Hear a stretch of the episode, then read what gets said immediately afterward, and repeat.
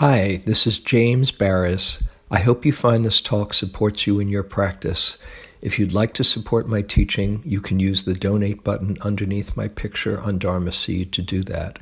Your support is greatly appreciated.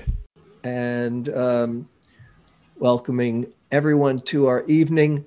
And we'll start off as we do when she's able to be with us with Eve Decker to share a song. And the the theme tonight um, is uh, what I'm calling Across the Great Divide What the Dharma Can Offer for Healing Our Country.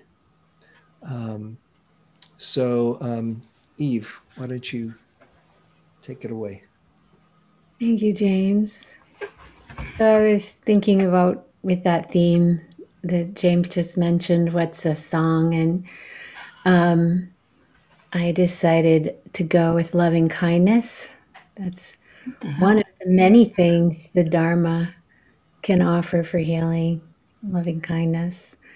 Whether it's loving kindness towards mm-hmm. our own reactivity or um, towards people who have um, a different set of views and beliefs, um, or anything in between. So um, sing along. Unfortunately, from behind a muted microphone, I ask you to sing along because otherwise we all uh, the timing is different through everybody's Zoom, so we end up all echoey and strange on different singing at different notes at different times. Um, so we'll do each pronoun. We're going to do uh, the loving, the long version of the traditional loving kindness phrases set to music. Um, we'll do twice for I, twice for you, and twice for we.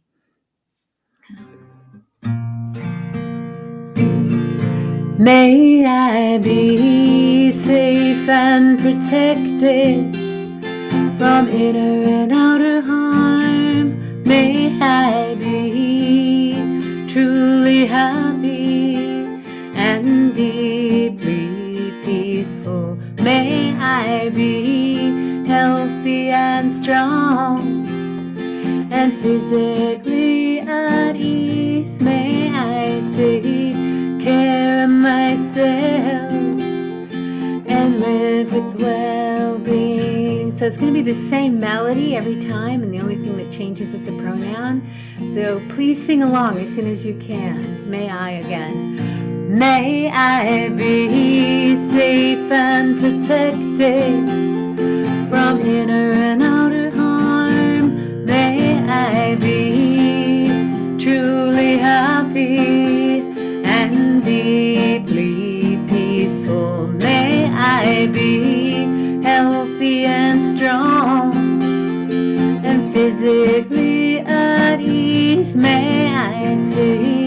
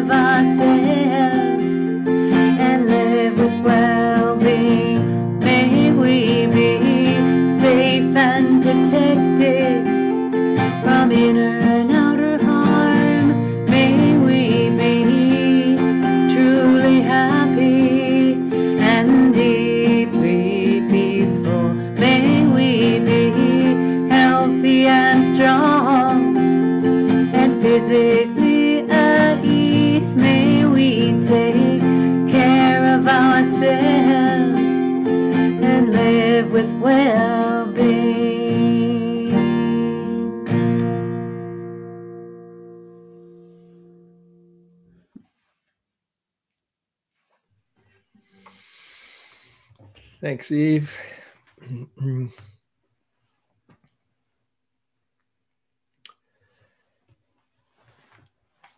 Okay, so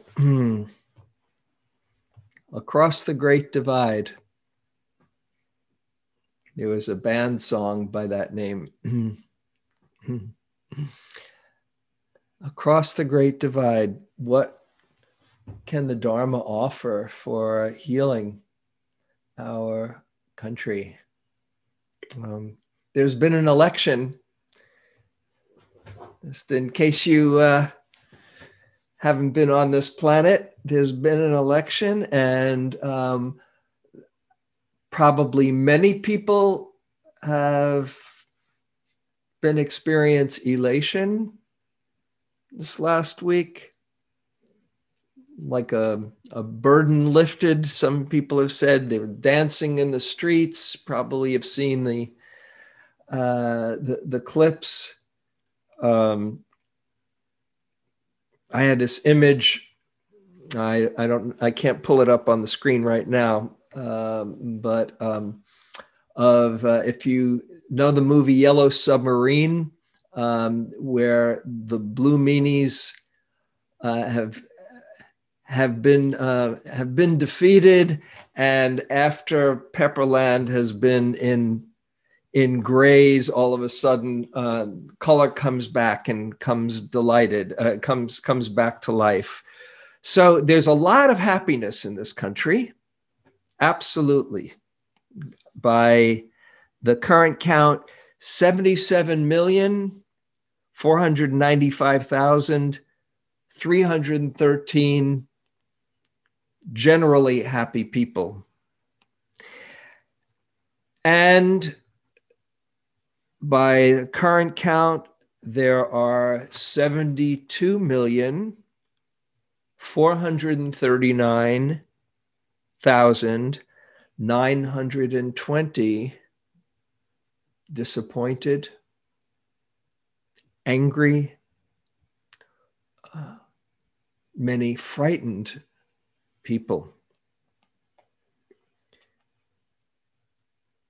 So, one thing that has been clear is what's happened in this last week. Um, there's tremendously polarized country. That's painful. And so, along with however elated you might be, or if you're not, just realize there are people who who are feeling very differently from from you.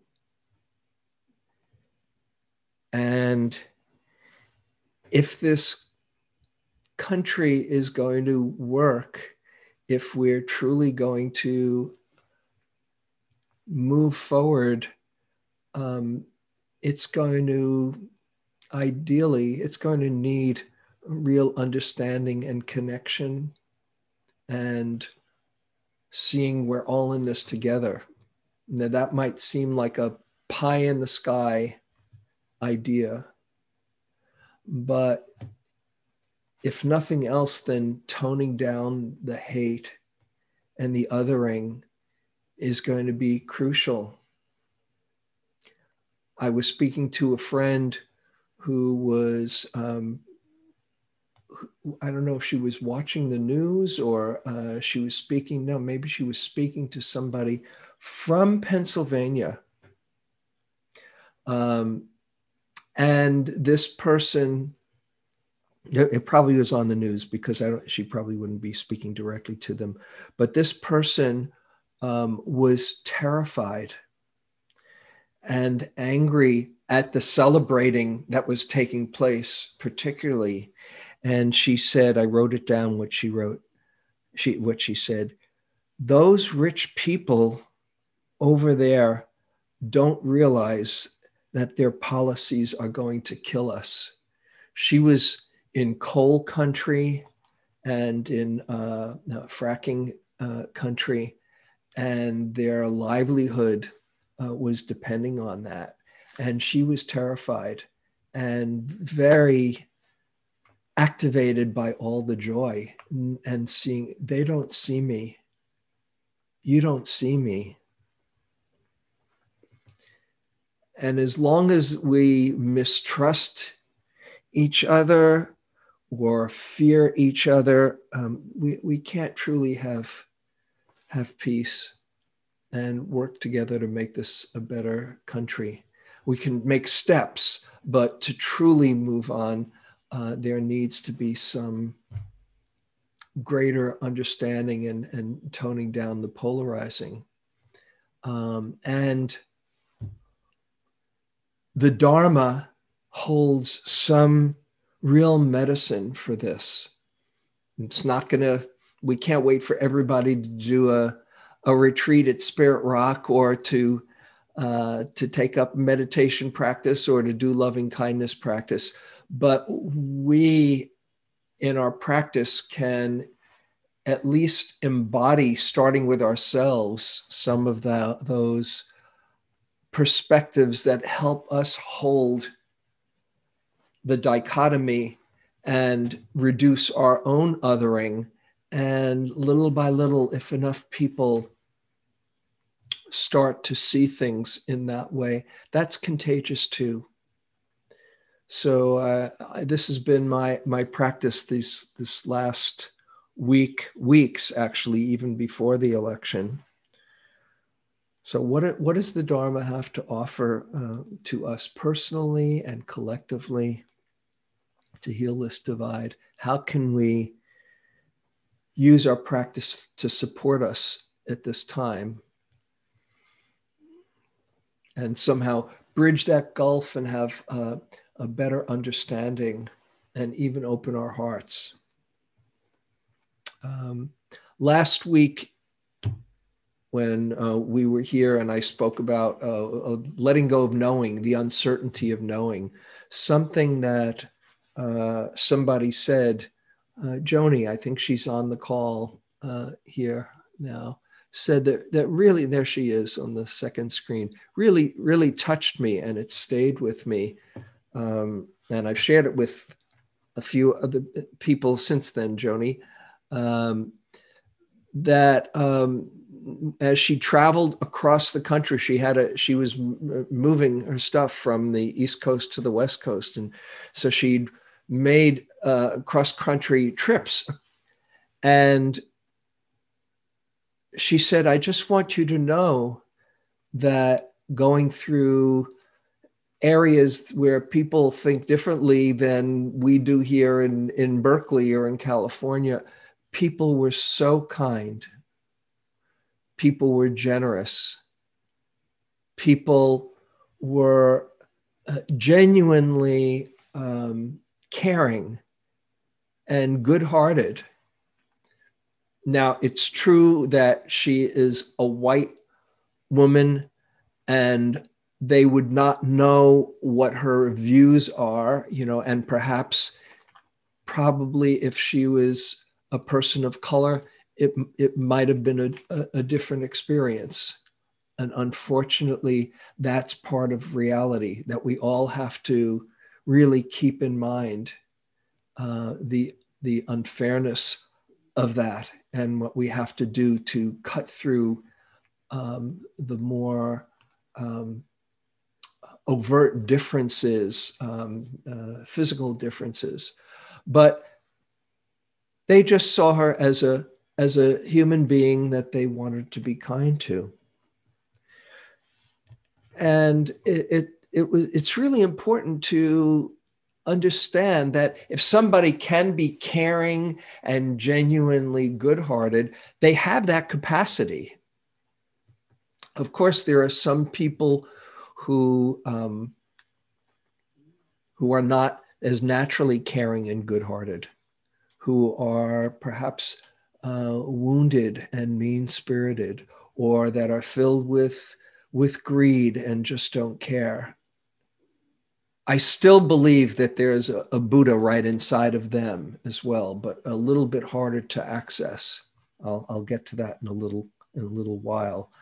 But if we see that most people mm, are not mean spirited, most people, if they're given the right conditions, like to express their caring and connection, um, then that can start to break down that separation.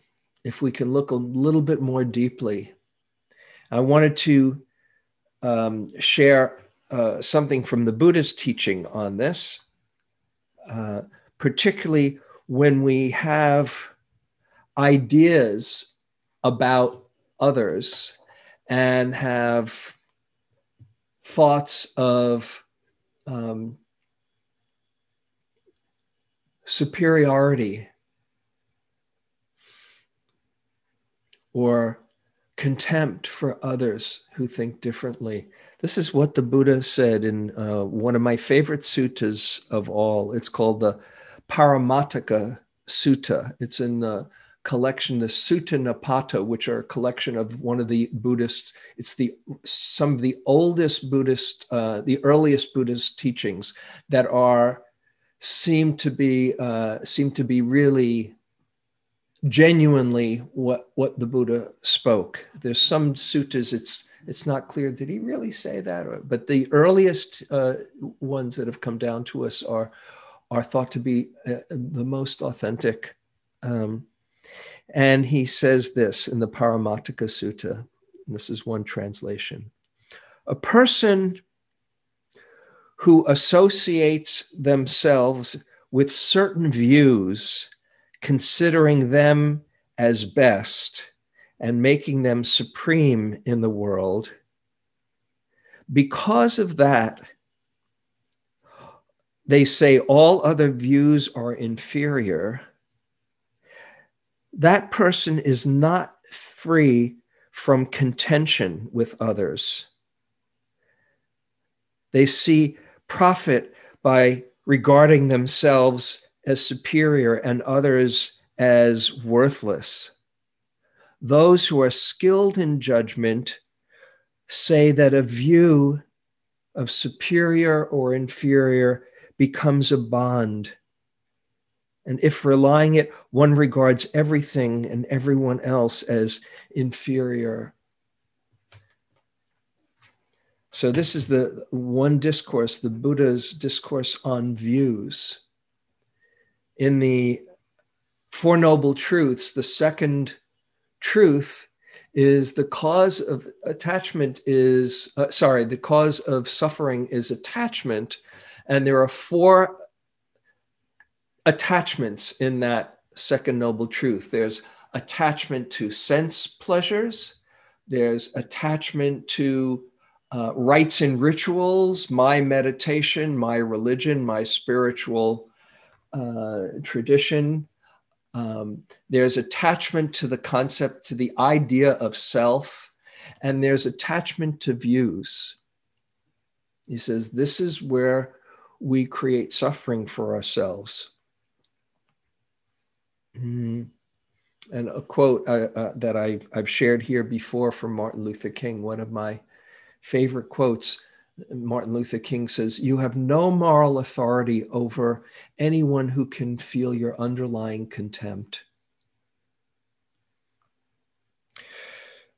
So, holding on to views, and it's not just mm, uh, people who are looking at views of others who have a different perspective politically or who seem to be lost. It can happen in spiritual organizations. Believe me, I've been with Spirit Rock since the beginning, and uh, really good people can have very different views about things.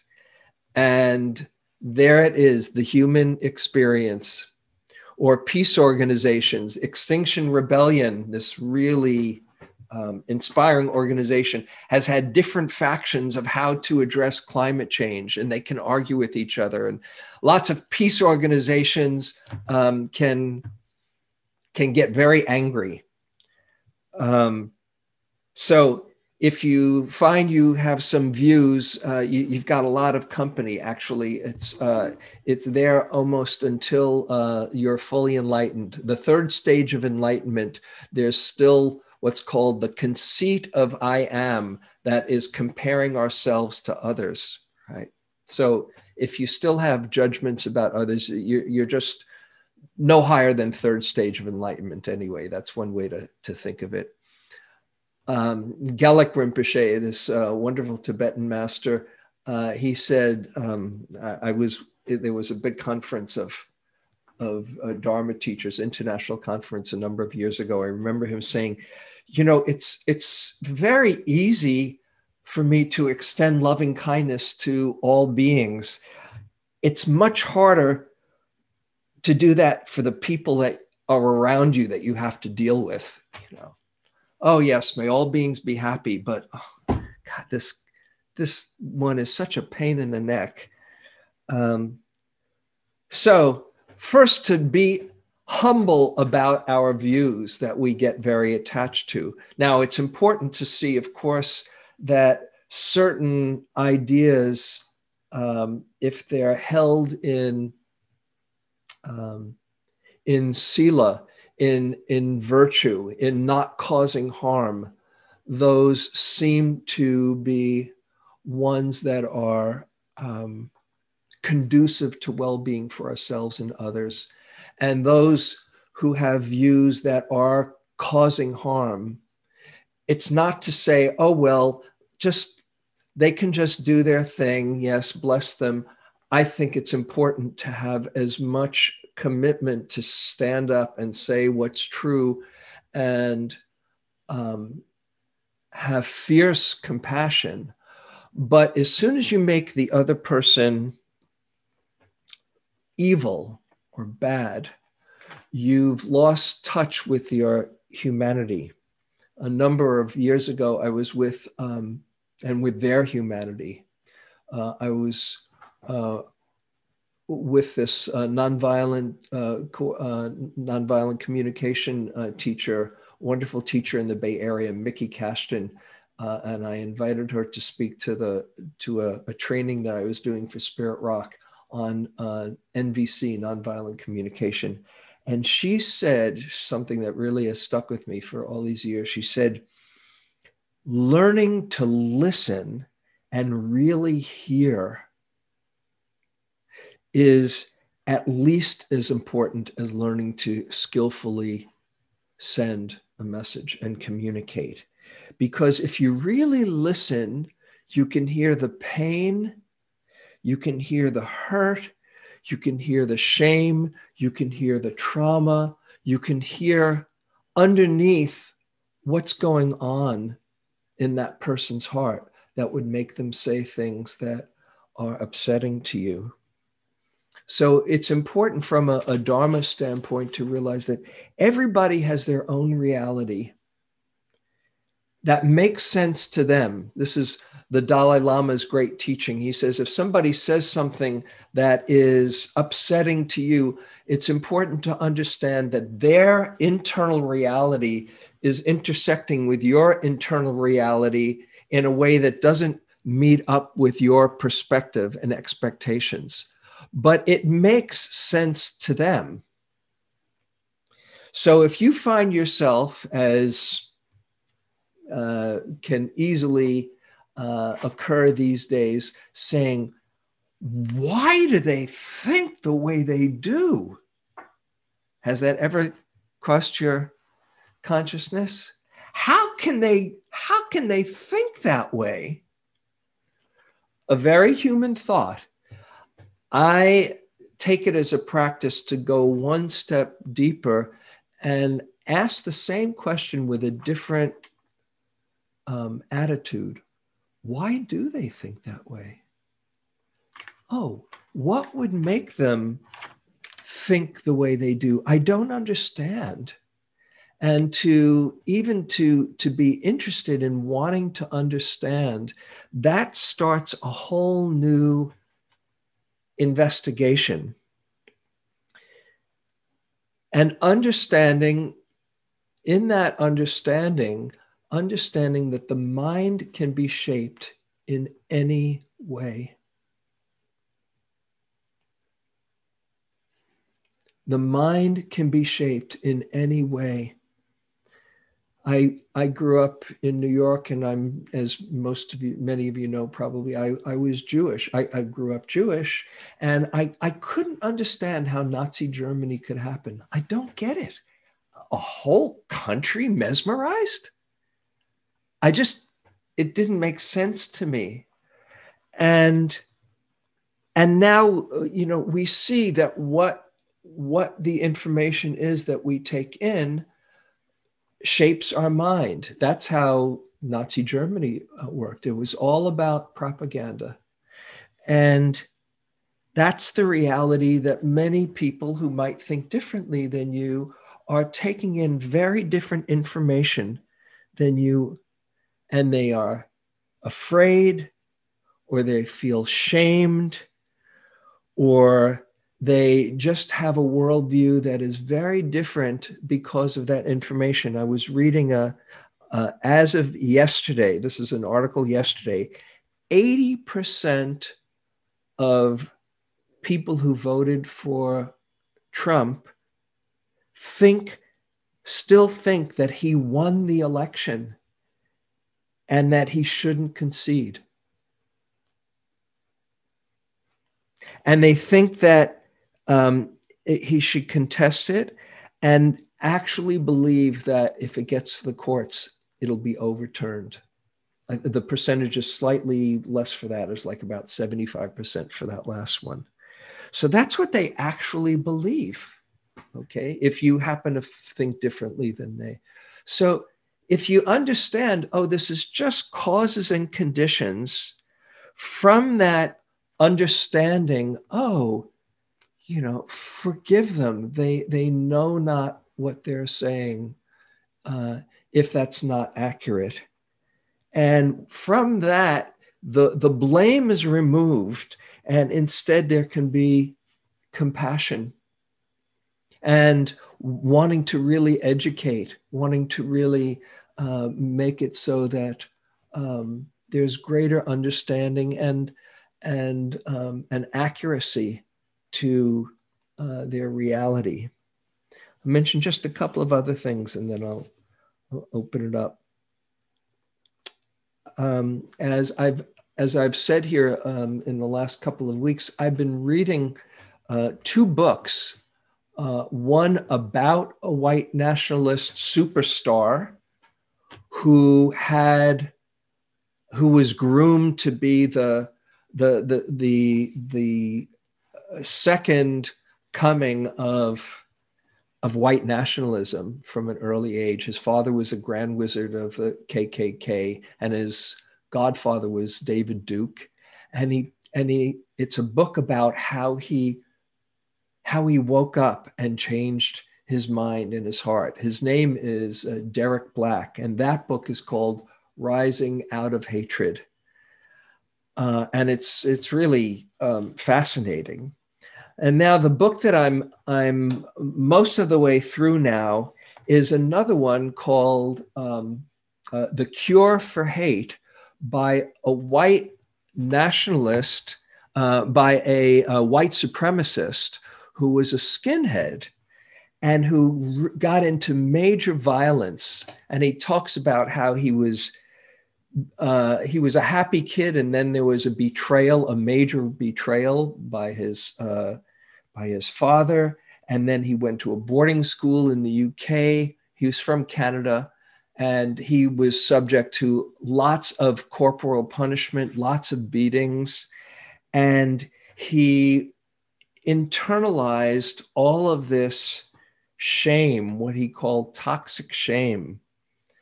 And he said that, that he held that pain and that hurt in and that that toxic shame it's different from healthy shame healthy shame which in buddhist teachings there's a, a, a, a wholesome mental factor called hiri which is uh, moral shame where you know that you've done something wrong he says healthy shame is oh, I did that. I did something wrong. Toxic shame is I am that. I'm bad. And he there's this he talks about it as being this alienation from himself. You you are disconnected from yourself and the one way to turn that toxic shame into self-esteem is violence. So when you you don't have anywhere to go with that that internal hatred and instead of imploding particularly if you're around um, others who have a similar worldview and there's music and there's a whole culture around this you can express it as violence towards others who you feel have shamed you or who are a threat and you get some self esteem from that. So he talks, uh, you, you, dehumanize others. Uh, it, it, was kind of amazing to uh, to descend into that that um, that world as I've been reading it. But then he he talked about his transformation. And the, I started, I, I didn't know about this guy, but I saw him in this healing circle this um, this webcast where he talked about how his own healing happened, and now he goes around and talks about um, this possibility of healing with um, to white supremacists and all around. His name is Tony McAleer, M C A L E E R. And he said it started when he uh, had kids and his heart just opened up. He realized, oh, he loves these kids and he didn't want to expose them to all of the ugliness that he was in. That started him a little bit and he started to distance himself from, he was a big deal in white supremacy actually. He wasn't just on the sidelines. He he was a, a major figure in in uh, in certain circles. And then um, a friend of his um, challenged him to go on um, a Vipassana retreat with Goenka, a Goenka style retreat. He started seeing, I've got to, I've got to look at my mind here. And he said, my mind has been twisted. And and he said, okay, I'm going to do this retreat. And he talks about doing the retreat and getting in touch with all the ugliness inside, but he had this kind of courage to just stay there. And Vipassana retreats, uh, Goenka style, are done in prisons, in the hardest prisons, and they're transformative. And he started to see all the ugliness inside and see that mm, there was some good in there, actually.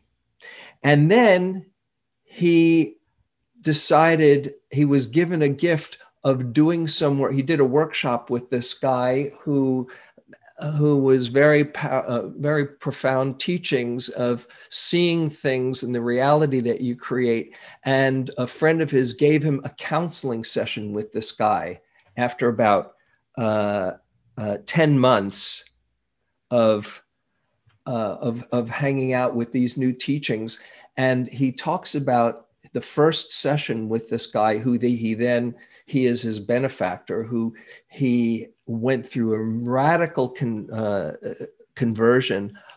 And i'll share with you the moment that things really broke for him even beyond after the the, the meditation retreat. He he's he was afraid to tell this guy who he really was what he really did. But he said I, I've got to do it. And he starts baring his soul. And he said i've done this violence and i've hated the this this group and i did this to jews. And and the the the counselor therapist starts smiling and laughing. And the guy says what are you laughing about? And the therapist says you you do know that i'm jewish don't you? You know? And he said you keep on telling me, I'm right here with you. And he says, I'll just read this part. Dov leaned over the coffee table with a grin from ear to ear and said, You know, I was born Jewish, right?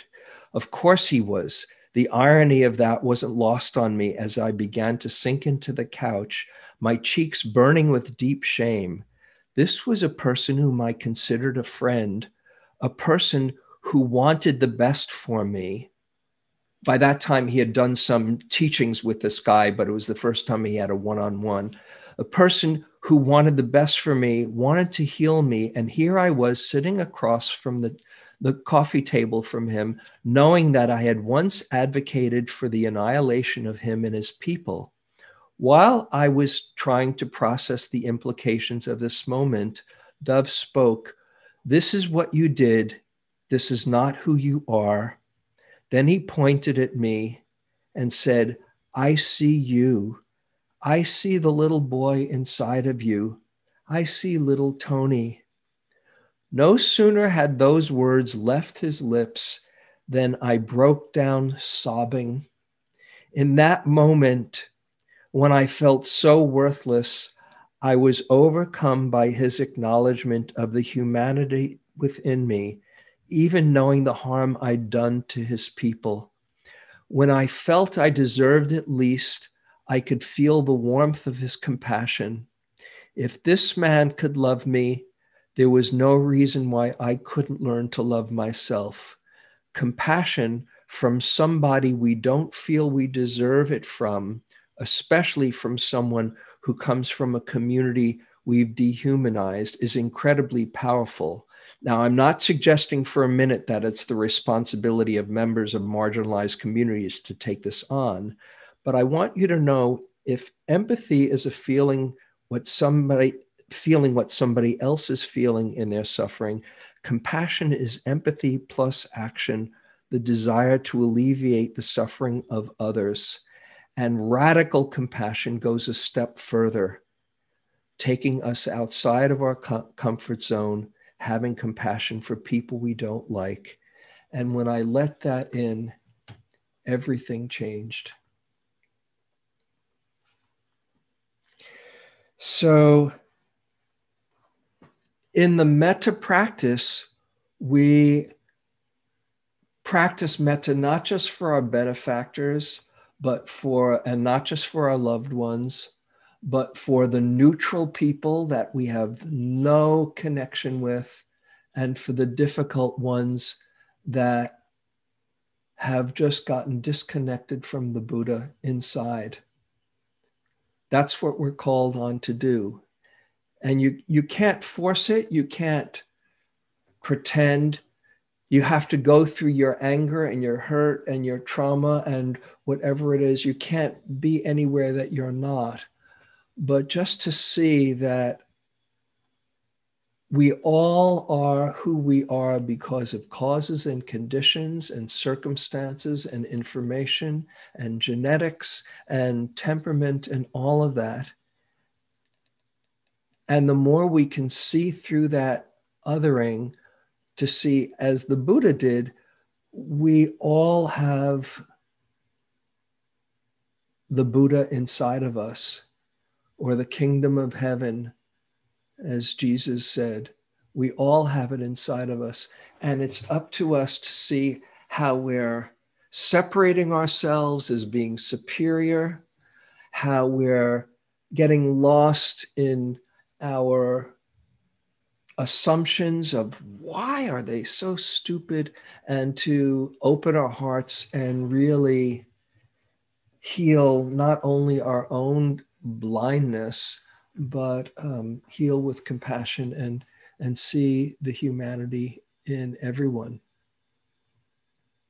so um, maybe i'll i'll stop here and um, see if there's any comments, questions. If you uh, if you want, you can raise your hand. Uh, you can go to the participants box. If you if you haven't spoken yet, that would be that would be really great to hear from from people in these weeks. But uh, if you have, we'll see if we can get a few a few people and raise your hand, or um, or you can just unmute yourself. What comes up for you in this?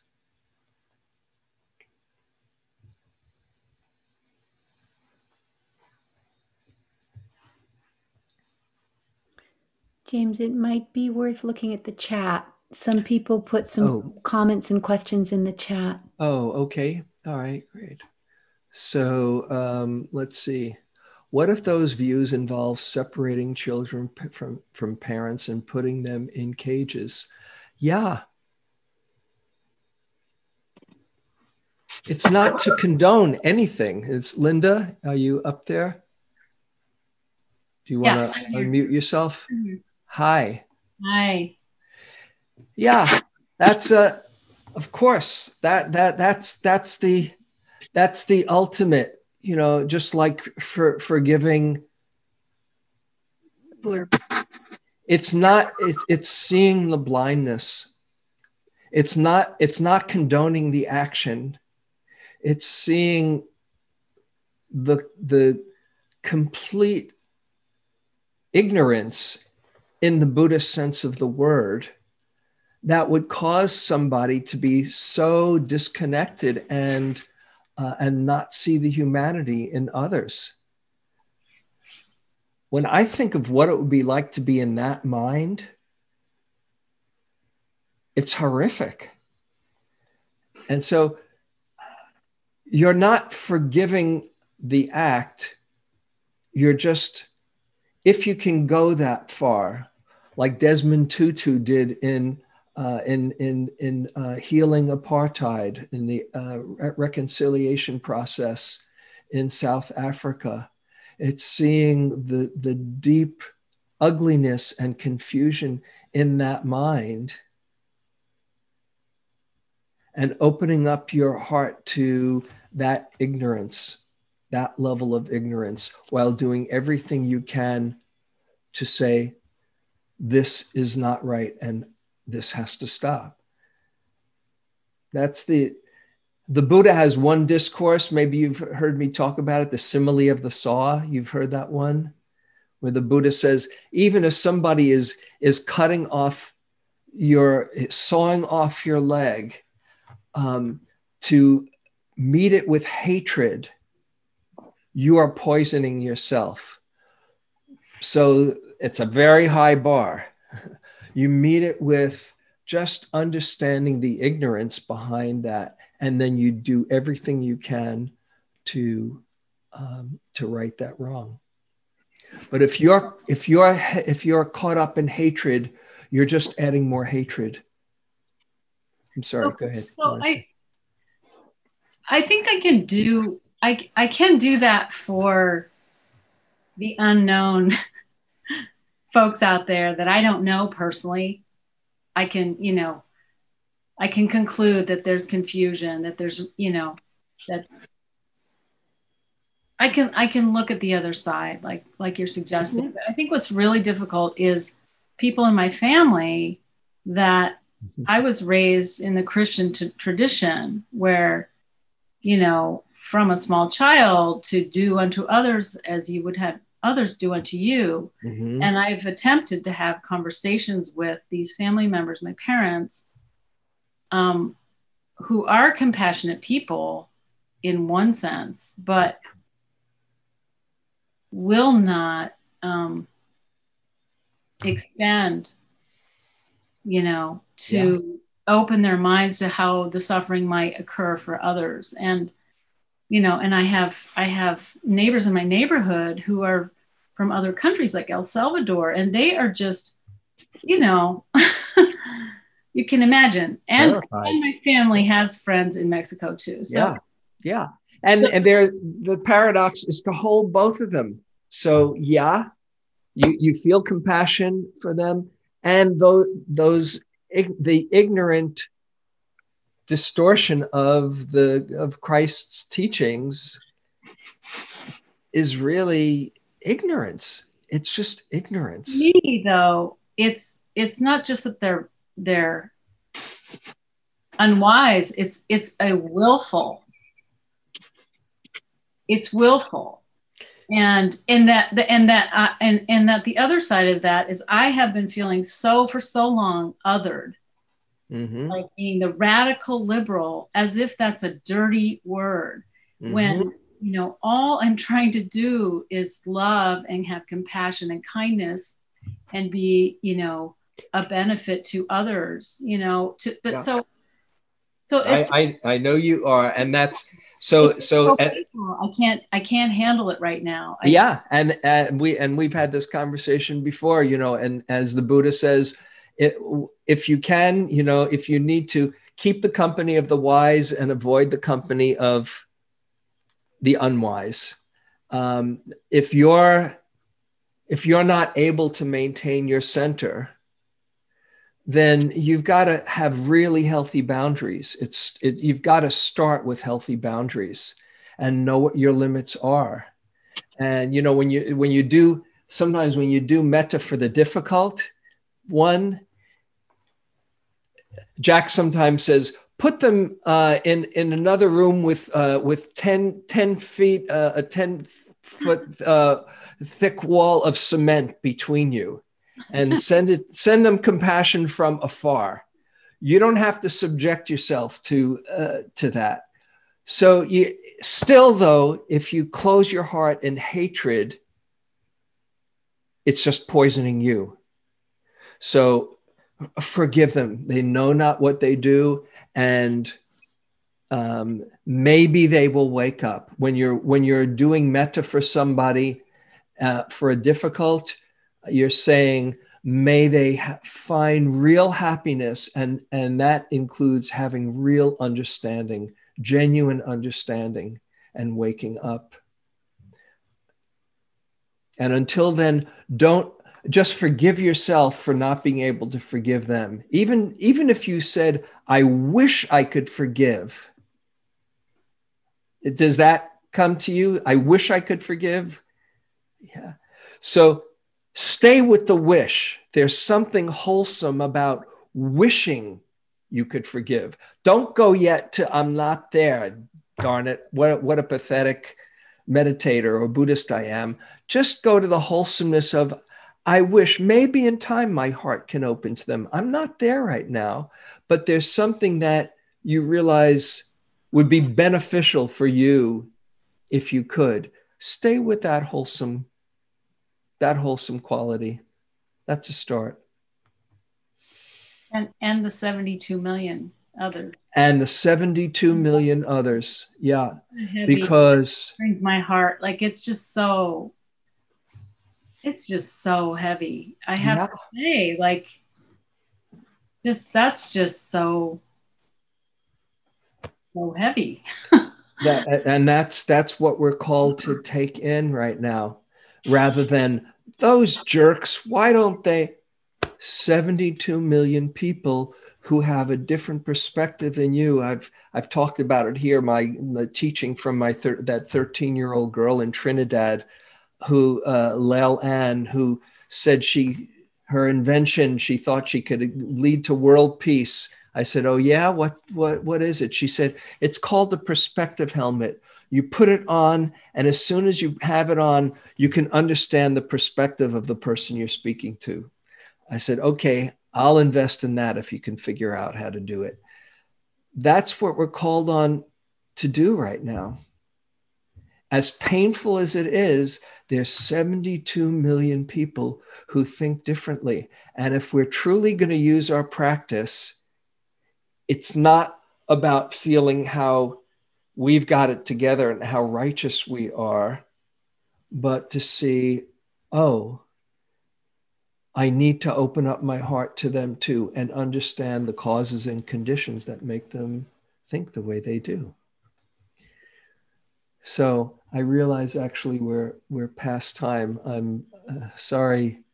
Um, well, I just went on the way I did. So please forgive me if you uh, if you have some thoughts of oh he's kept us later and he didn't give us a chance to have more conversation. Uh, I see in the chat the um, the the question about the books. The the two books that I was I've been hanging out with are um, Rising Out of Hatred and The Cure for Hate. Uh, another book that I'm reading now, which probably many of you are as well, uh, that also talks about causes and conditions is Caste by Isabel Wilkerson. Um, to really understand how we're all conditioned how we're all subject to systemic racism that uh, we we don't know where fish swimming in water and don't see the water all around us. So really to understand more and more, that's what opens the heart to compassion. So we'll, we'll just close. Uh, I'll just do a, a, a short um, dedication and um, just have us reflect on hmm, practice of really trying to understand another. And in our metta, we dedicate for the benefit of all, not just those who think like us, who are good Buddhist meditators. we include everyone. May all benefit from our coming here together. May all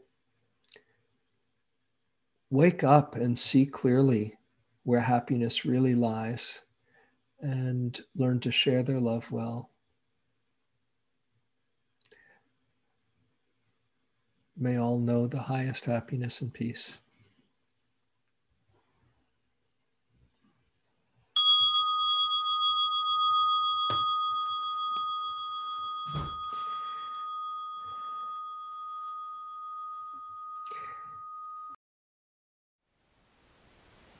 Thank you for listening.